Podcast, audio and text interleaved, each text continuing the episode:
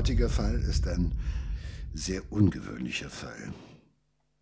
Wir reden über einen fünffachen Frauenmörder, der das Böse in sich 27 Jahre lang beherrscht hat. Erst dann wurde er verhaftet. Dieser Fall ist ungewöhnlich, weil wir uns fragen, wie es dem Serienmörder gelungen ist, plötzlich wieder die Kontrolle über sich zu bekommen. Willkommen bei unserem Podcast im Kopf des Verbrechers. Wir, das sind Joe Bausch und Sina Deutsch. Ja, du hast schon gesagt, ein ungewöhnlicher Fall. Ähm, Günther A. Der heißt eigentlich natürlich anders, aber auch ein äh, mehrfacher Frauenmörder hat das Recht. Sollte er jemals freikommen, auch wenn er dann wahrscheinlich ungefähr im besten Fall fast 80 Jahre alt ist, hat das Recht äh, auf eine Resozialisierung. Und deswegen anonymisieren wir ihn hier und ähm, sprechen also über Günther A. Günther A. wächst in den 60er Jahren auf. Er hat schon als Jugendlicher ähm, in der Pubertät große Schwierigkeiten, ähm, so mit dem anderen Geschlecht in Kontakt zu treten. Er fühlt sich äh, immer sehr unterlegen. Er ähm, denkt immer, ah, die, die Mädchen äh, verspotten ihn. Ähm, gleichzeitig natürlich äh, träumt er, wie, wie jeder pubertierende Junge, von Sex. Sie machen ihm Angst, aber er will es natürlich trotzdem ausprobieren. Man sagt ja immer so schön, die größte Angst der Männer ist, von Frauen ausgelacht zu werden. Die größte Angst der Frauen ist, von einem Mann umgebracht zu werden, nachdem sie ihn ausgelacht haben.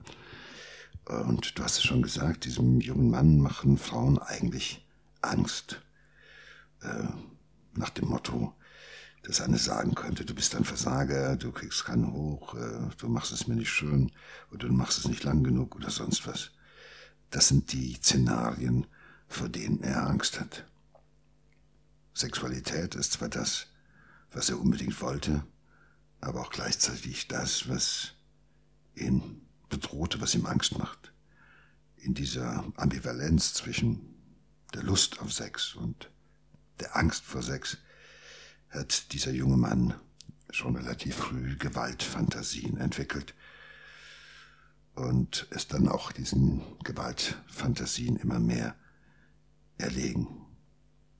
Er hat sich in die Fantasie geflüchtet, weil ihm die erlebte Realität ja eigentlich nichts von dem bot, was er sich erträumt hat. Seine erste Tat geschieht am 20. Juni 1969. Er war in der Disco, hatte auch versucht, mit äh, Frauen in Gespräch zu kommen, zu flirten, ist aber abgewiesen worden, äh, ist also total frustriert, als er nach Hause fährt. Der Druck in ihm ist groß. Er hat Gewaltfantasien, er will sie jetzt endlich in die Tat umsetzen. Und da sieht er die 22-jährige Sabine K. Er steigt aus seinem Auto aus, er überfällt sie und wirkt sie. Er wirkt sie, bis sie tot ist. Und als die junge Frau ähm, tot vor ihm liegt, vergeht er sich an der Leiche und es ist tatsächlich, das muss man sich immer vorstellen, auch der erste Geschlechtsverkehr seines Lebens mit dieser toten jungen Frau. Und das ist dann auch der Beginn einer wirklich erschütternden Mordserie. Ja, wahrscheinlich ist es so, er musste sie wehrlos und er musste sie willenlos und er musste sie bewusstlos machen, um zu verhindern, dass sie möglicherweise über ihn lachen könnte oder schlecht über ihn reden würde. So war er sich sicher, diese Frau wird niemals sich verweigern, wehren, ihn auslachen oder schlecht über ihn reden können. Und Deshalb war es notwendig für ihn, dass er sie erst umbringt, bevor er mit ihr Sex haben kann. Nur drei Monate später tötet Günther A. zum zweiten Mal.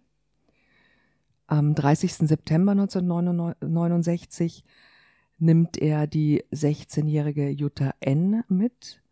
Die steht äh, abends am Straßenrand und trampt. Das ist natürlich eine sehr schlechte Idee. Und sie hat das Pech, zu ihm ins Auto zu steigen. Wieder erwürgt er sie mit bloßen Händen und wieder vergeht er sich an der Leiche. Ja, und das Schlimme ist, er hat sich ja zu keinem Zeitpunkt mal erschrocken, dass er mit einem toten Mädchen, mit einer Leiche Geschlechtsverkehr hatte. Ähm, das hat ihn niemals davon abgehalten, sich befriedigt, befriedigt zu fühlen. Und es ist äh, bei ihm einfach der Korken aus der Flasche geflogen. Nach dem ersten Mal ist er natürlich angefixt. Jetzt will er das Gleiche nochmal haben.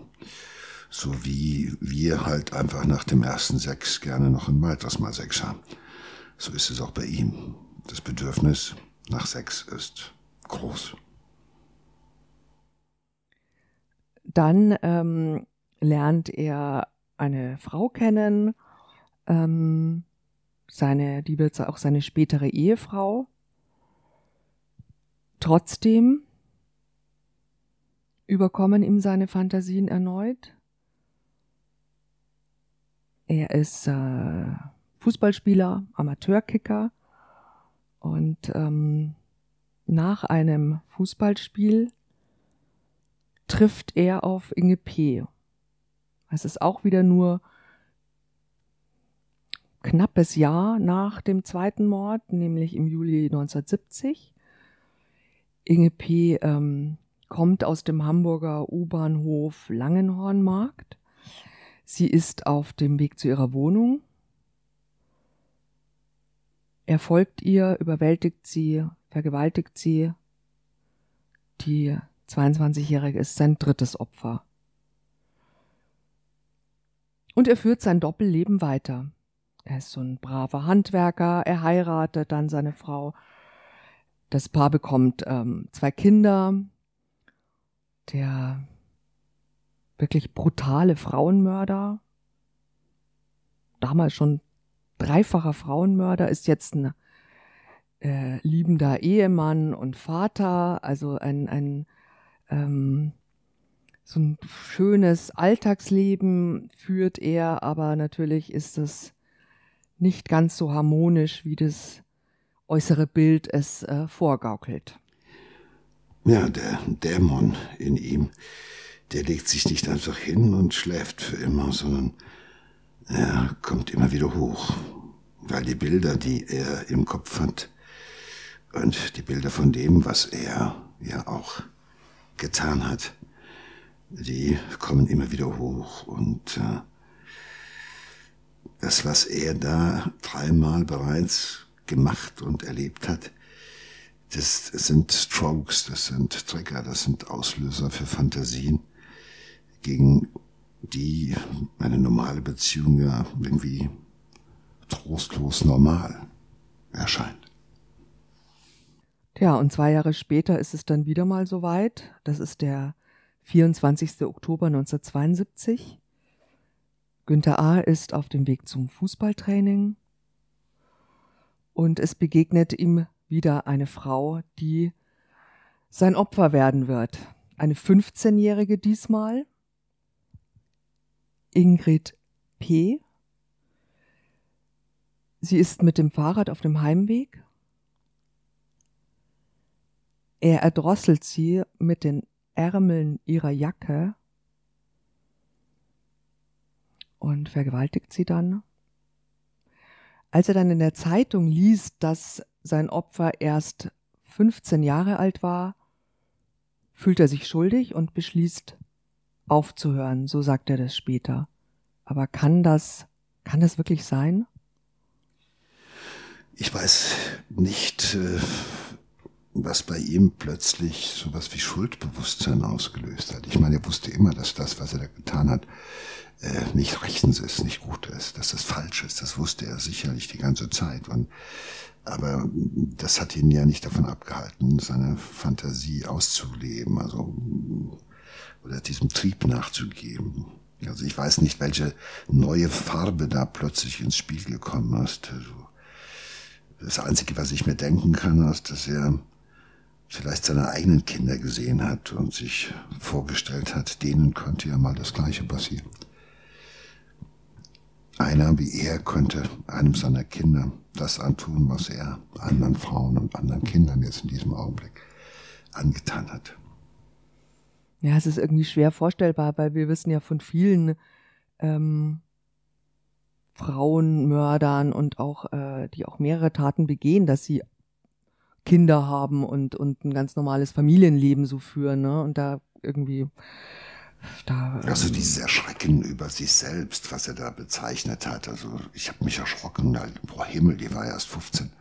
Was habe ich getan? Also was ist das für ein Vergleich? Er hat vorweg eine 22-Jährige umgebracht. Also äh, und äh, auch immer dieses ähm, Verkehren mit einer leblosen, das ist ja schon auch irgendwie ein durchgängiges, ähm, eine durchgängige ähm, Auffälligkeit bei ihm. Also äh, ich weiß nicht, also er ist sicherlich nicht nekrophil in diesem, in dem, also das Wehrlosmachen des Ermorden des Opfers ist aber sozusagen der Beginn seiner Tat und dann erst kann er mit ihnen halt einfach äh, verkehren und äh, Sex haben. Und äh, ich meine, das ist natürlich etwas, wo ich von angehe, dass es auch einen Täter natürlich irgendwo beschäftigt, warum das so ist. Aber er nimmt sich die Frauen ja wie eine Beute. Das kommt irgendwo, er sieht, er sieht jemand beim Fußballspiel und fährt hinterher und greift sie sich und bringt sie um. Und äh, das macht er ja in allen bisher jetzt, äh, ja, das ist jetzt schon der vierte Fall.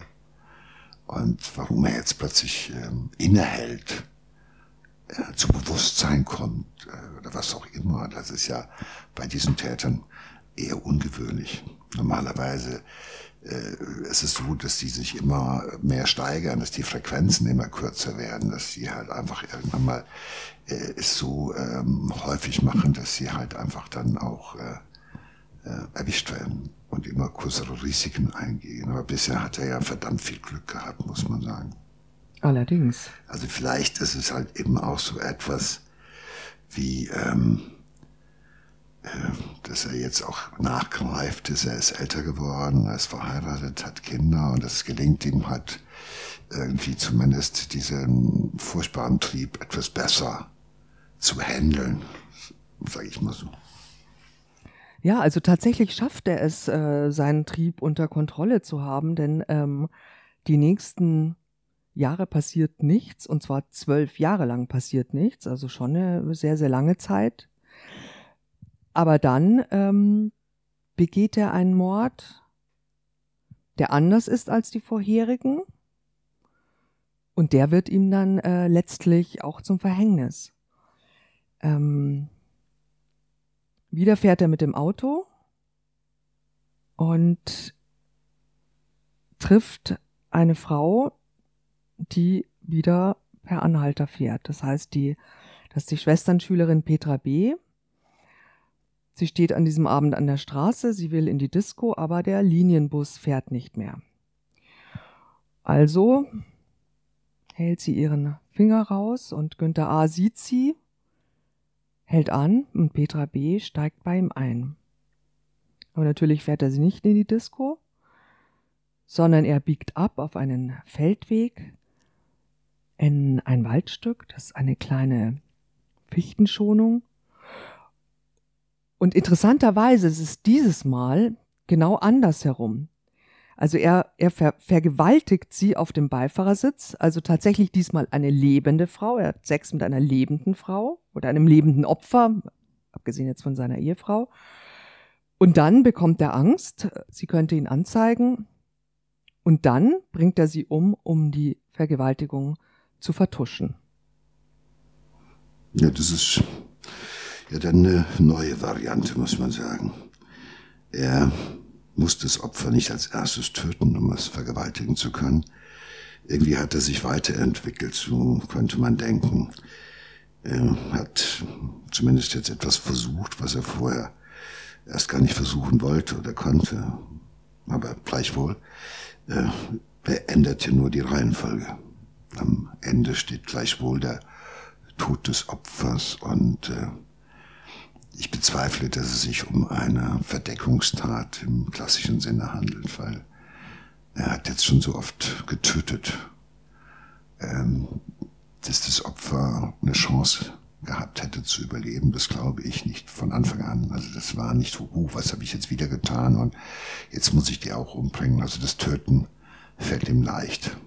Jemanden mundtot zu machen für immer, das ist ja äh, eigentlich immanent. Ja, Günter A. hat jetzt insgesamt fünf Frauen getötet. Und dann hört er endgültig auf. Er behauptet später im Verhör, dass er aufgehört hat, um, äh, weil er einfach sehen will, wie seine Kinder groß werden. Ich äh, will schon glauben, dass auch solche Täter so etwas Ähnliches wie ähm, Gewissensbisse haben, aber das wäre noch übertrieben. Es sind, ist ein perverser Täter, der das tut, was er tun will oder wozu es ihn treibt. Und ähm, äh, ich glaube, das Einzige, wovor sie Angst haben, dass man ihnen draufkommt und dass man sie erwischt oder dass sie halt in, ins Gefängnis müssen, dass äh, sie angeklagt werden und im Knast verschwinden. Äh, das ist das, was sie, glaube ich, zeitlebens äh, verfolgt. Ihre Fantasie, ihr Trieb und die Angst davor, erwischt zu werden. Viele werden auch einfach alt in dieser Zeit. Also Alter spielt ja im Hinblick auf sexuelles Verlangen gewisserweise auch eine Rolle. Die Bremse reinkloppen gelingt dann leichter. Aber dieses, äh, ich wollte meine Kinder aufwachsen sehen, das ist ja so ein Satz, wie er normalerweise von ganz normalen Männern in einem höheren Alter gesagt wird. Ja, ich will jetzt meine Kinder aufwachsen sehen ich wüsste jetzt nicht, dass er zwischendurch so etwas gehabt hätte wie eine Erkrankung, die ihn irgendwie zu Bewusstsein gebracht hätte oder ein Lebensereignis, was bei ihm eine Änderung hervorge hervorgebracht hätte. Ähm, ich glaube, das ist so, ich wollte meine Kinder aufwachsen sehen. Überlegte das mal nach fünf Morden, sagt jemand, ich habe aufgehört, weil ich wollte doch meine Kinder aufwachsen sehen.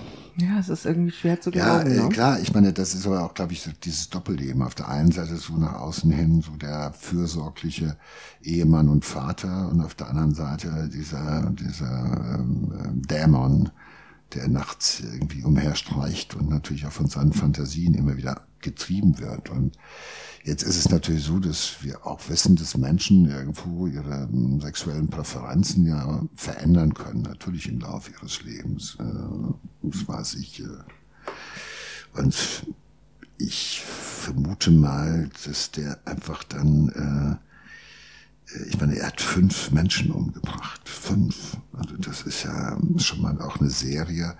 Und zwischen dem vierten Opfer und dem fünften lagen zwölf Jahre. Also da hat er ja offenbar eine Zeit gehabt, äh, wo er fähig war, diesen Trieb zu beherrschen und diese Gewaltfantasien irgendwo einzugrenzen. Also ähm, das ist schon auch ein Täter, dem das irgendwie der noch die Fähigkeit hat, das mal einzugrenzen, eine gewisse Zeit jedenfalls. Aber wir wissen, dass solche Täter, bei denen braucht es manchmal wieder ein neues Lebensereignis, irgendwie ähm, Verlust der Arbeit, äh, Trennung von der Frau oder sonst irgendwas und dann wird es wieder wund sozusagen, dann kommt das wieder nach oben, weil dann halt sozusagen die Leitplanken, die notwendig sind, um diesen Trieb einzugrenzen, wegbrechen.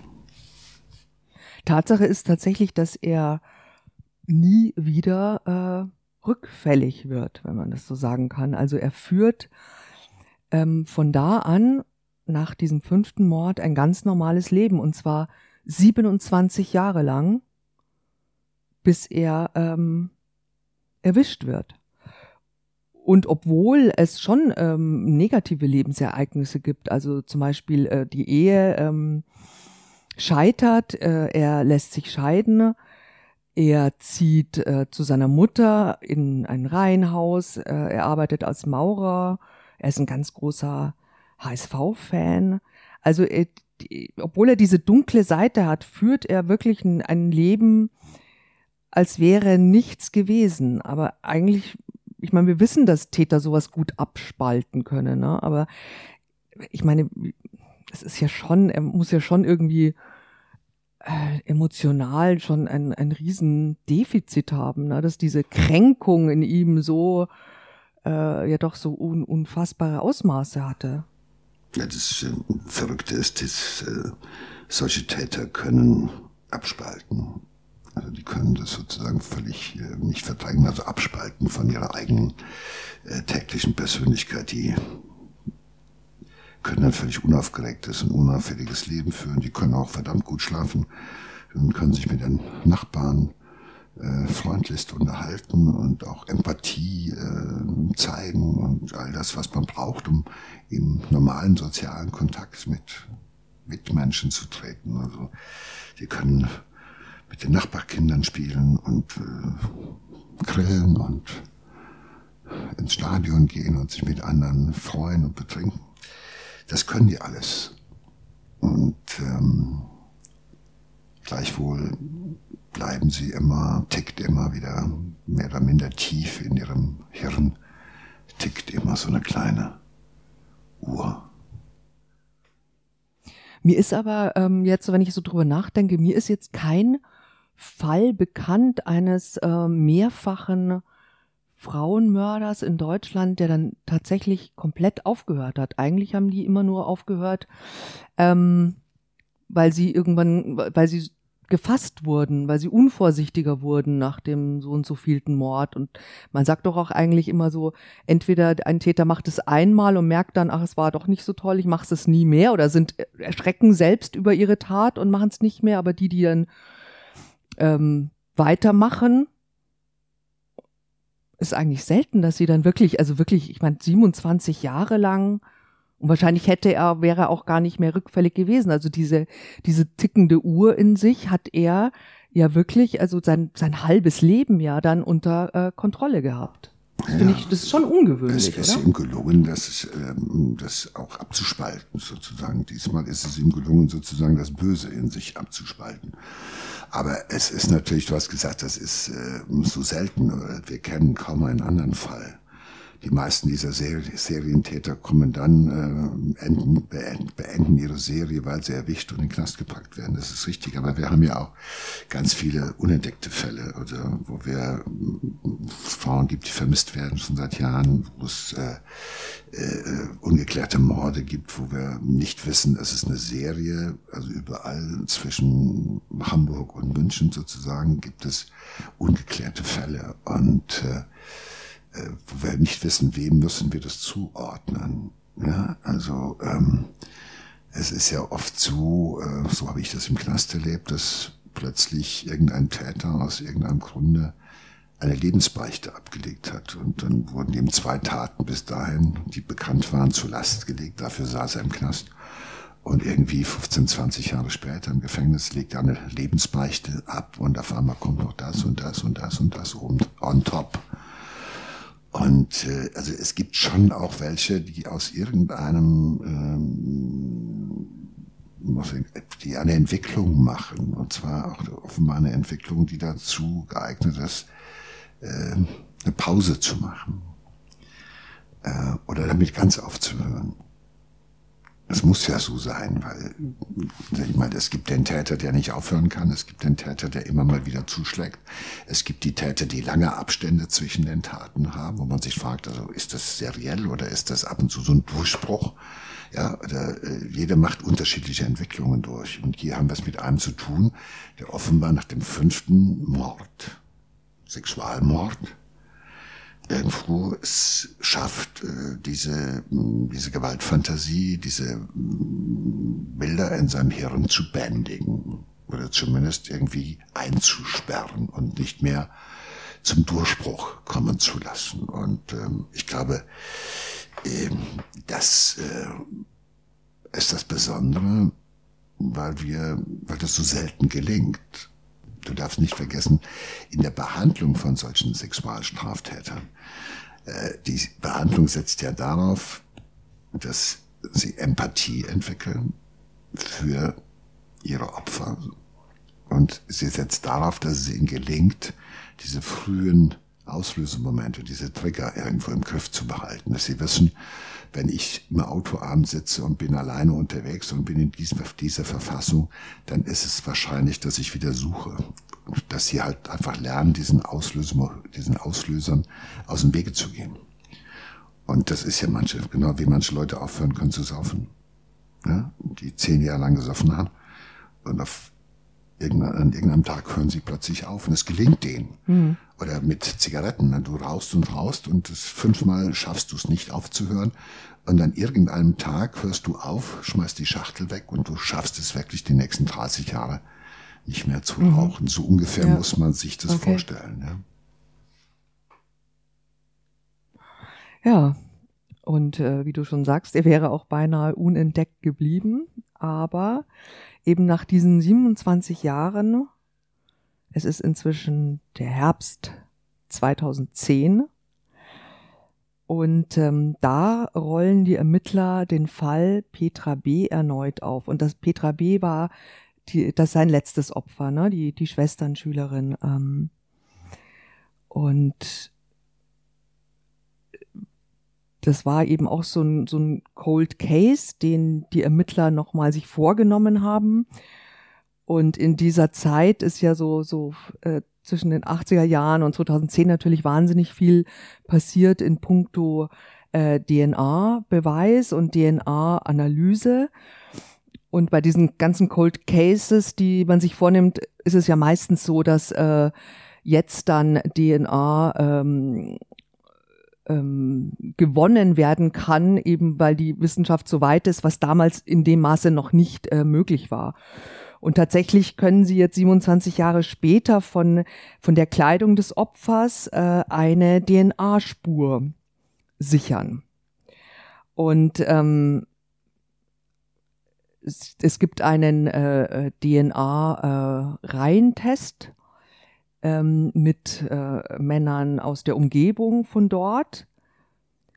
Spannenderweise wird aber Günther A. gar nicht dazu eingeladen, sondern ähm, sein Bruder ist also zufällig, eben weil er da auch in der Nähe wohnt, unter diesen äh, 150 Männern ungefähr, die eine Speichelprobe abgeben. Der gibt sie natürlich auch ab, das ist ja immer freiwillig, weil er ja nichts äh, getan hat. Ähm, und diese Probe ist natürlich ähm, die, der DNA des Täters, der Festgestellten, sehr, sehr ähnlich. Also sie unterscheidet sich nur gering. Das heißt also, es steht fest, dass es ein Verwandter des Mannes sein muss. Und äh, man kommt auf Günther A. und er wird festgenommen.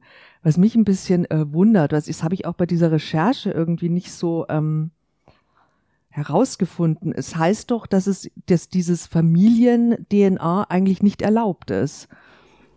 Ja, das war eine lange Diskussion. Äh, wie weit darf man äh, im Labor untersuchen, im DNA-Labor? Also, dass man äh, natürlich in der DNA, das können wir, wir können die DNA-Sequenzen mittlerweile natürlich immer exakter bestimmen, immer weiter bestimmen, so dass wir schon sagen können, okay, die Wahrscheinlichkeit, dass er blaue Augen hat, die Wahrscheinlichkeit, dass er aus äh, Südeuropa stammt, die Wahrscheinlichkeit, dass er, äh, dass er Verwandte, äh, das weiß ich, in Norddeutschland hat oder sowas, das kann man alles, wenn man will, kann man das heraus analysieren und äh, halt in diesem Fall halt äh, so nah rankommen, dass man sagt, die DNA, die wir gefunden haben, ja, äh, äh, der, also die, die gleicht der DNA des, des Bruders, der halt zu viel dieser Speichelprobe so exakt, dass wir eine Verwandtschaft vermuten können. Das ist ja mehr als nur die letzten, sozusagen die letzten Ziffern im Alphabet. Die DNA ist ja hochkomplex und je mehr äh, ähm, so, ich sag mal so wie so eine Buchstabenfolge.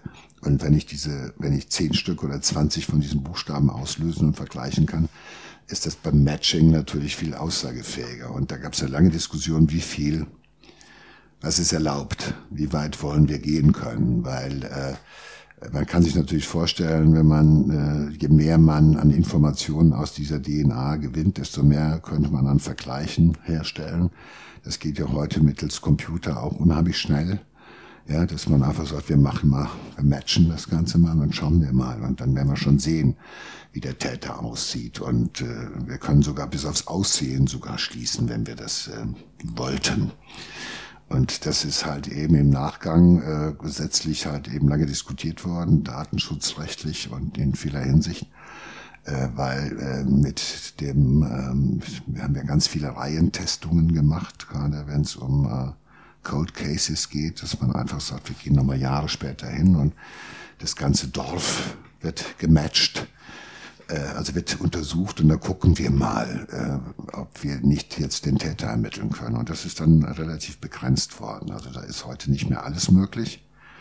Aber ich glaube, Verwandtschaft ist immer noch etwas, äh, was ähm, ausgelesen wird. Ich glaube, diese ganz, ganz enge Verwandtschaft. Ja naja, gut, ne? das so. ist natürlich, normalerweise würde man das ja bei Zwillingen, dass man ja. sagt, das muss ein Zwilling sein. Das wäre natürlich ganz schwer aber dass man, offenbar war es in diesem Fall so, dass diese, äh, äh dass bei der DNA-Analytik halt einfach äh, doch äh, sehr schnell klar war, äh, die DNA, die auf dem, an dem Opfer gefunden wurde, ist der DNA von dem Menschen im Reientest.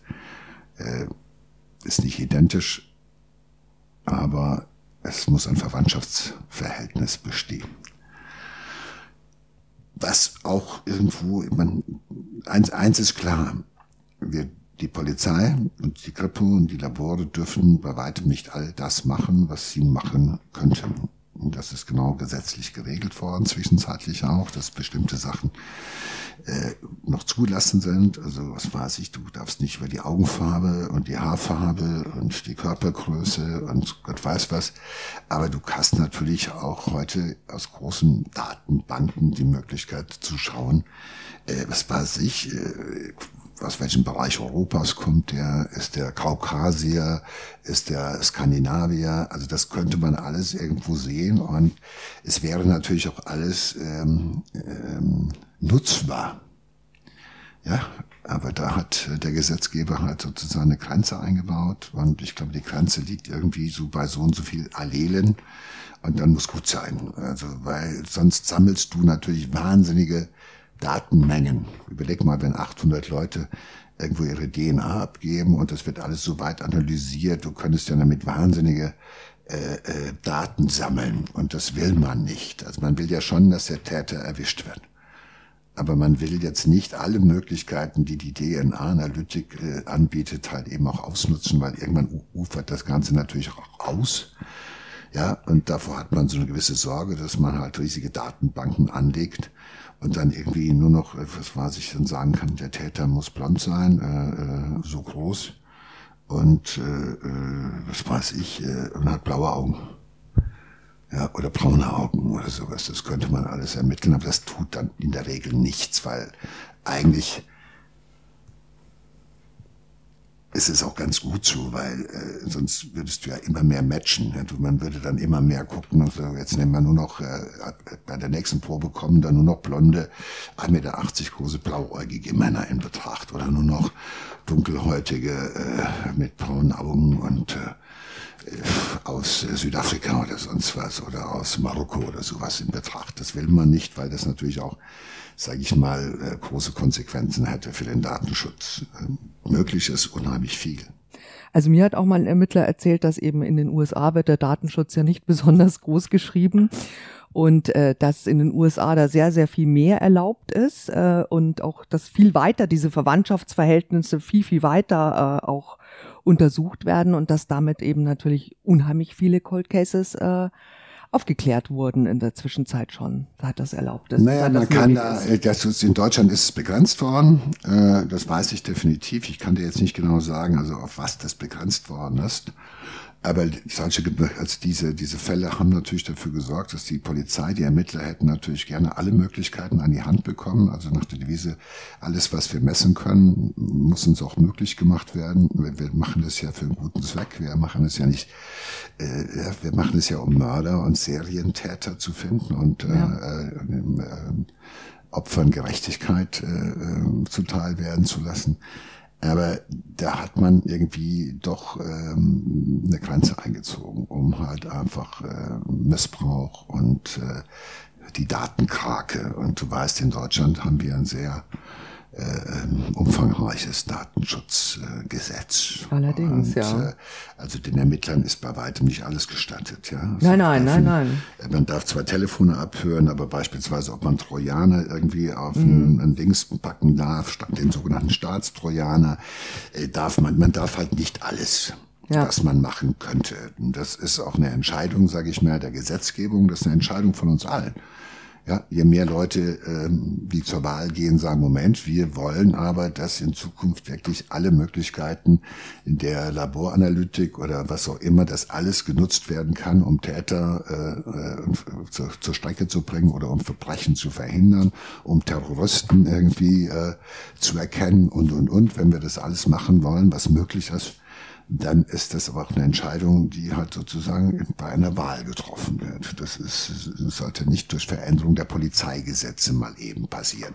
Jedenfalls ist das beschränkt gewesen, aber in diesem Falle, auf den wir jetzt wieder zurückkommen, ist es natürlich so gewesen, dass offenbar ähm, das auch so deutlich gewesen sein muss. Ich meine, es gibt natürlich DNA von Brüdern, da kann man gucken, okay, die ist ja auch nicht auf allen Ecken ähnlich. Da geht's ja nur noch um äh, XY-Chromosom, also um zwei chromosomale äh, Allele mhm. und nicht mehr. Und ähm, wenn das da schon erkennbar ist,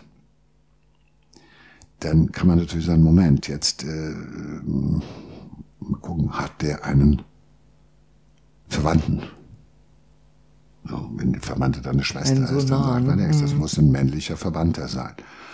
Und äh, dann ist es ja auch so, dass man sagt, okay, lass uns doch mal gucken, hat der einen. Und so hat man es in diesem Fall gemacht. Also das heißt, die haben nur die DNA-Sequenz ausgelesen, die sie auslesen durften. Ja. Und jetzt passiert genau das, was du vorhin erzählt hast. Ähm, äh,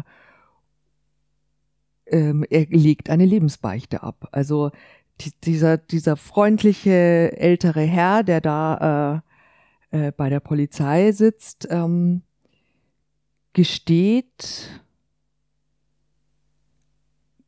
ohne besonderen Anlass eigentlich in der Untersuchungshaft nicht nur den Mord an Petra B., sondern er erzählt, dass er auch noch vier weitere Frauen grausam ermordet hat.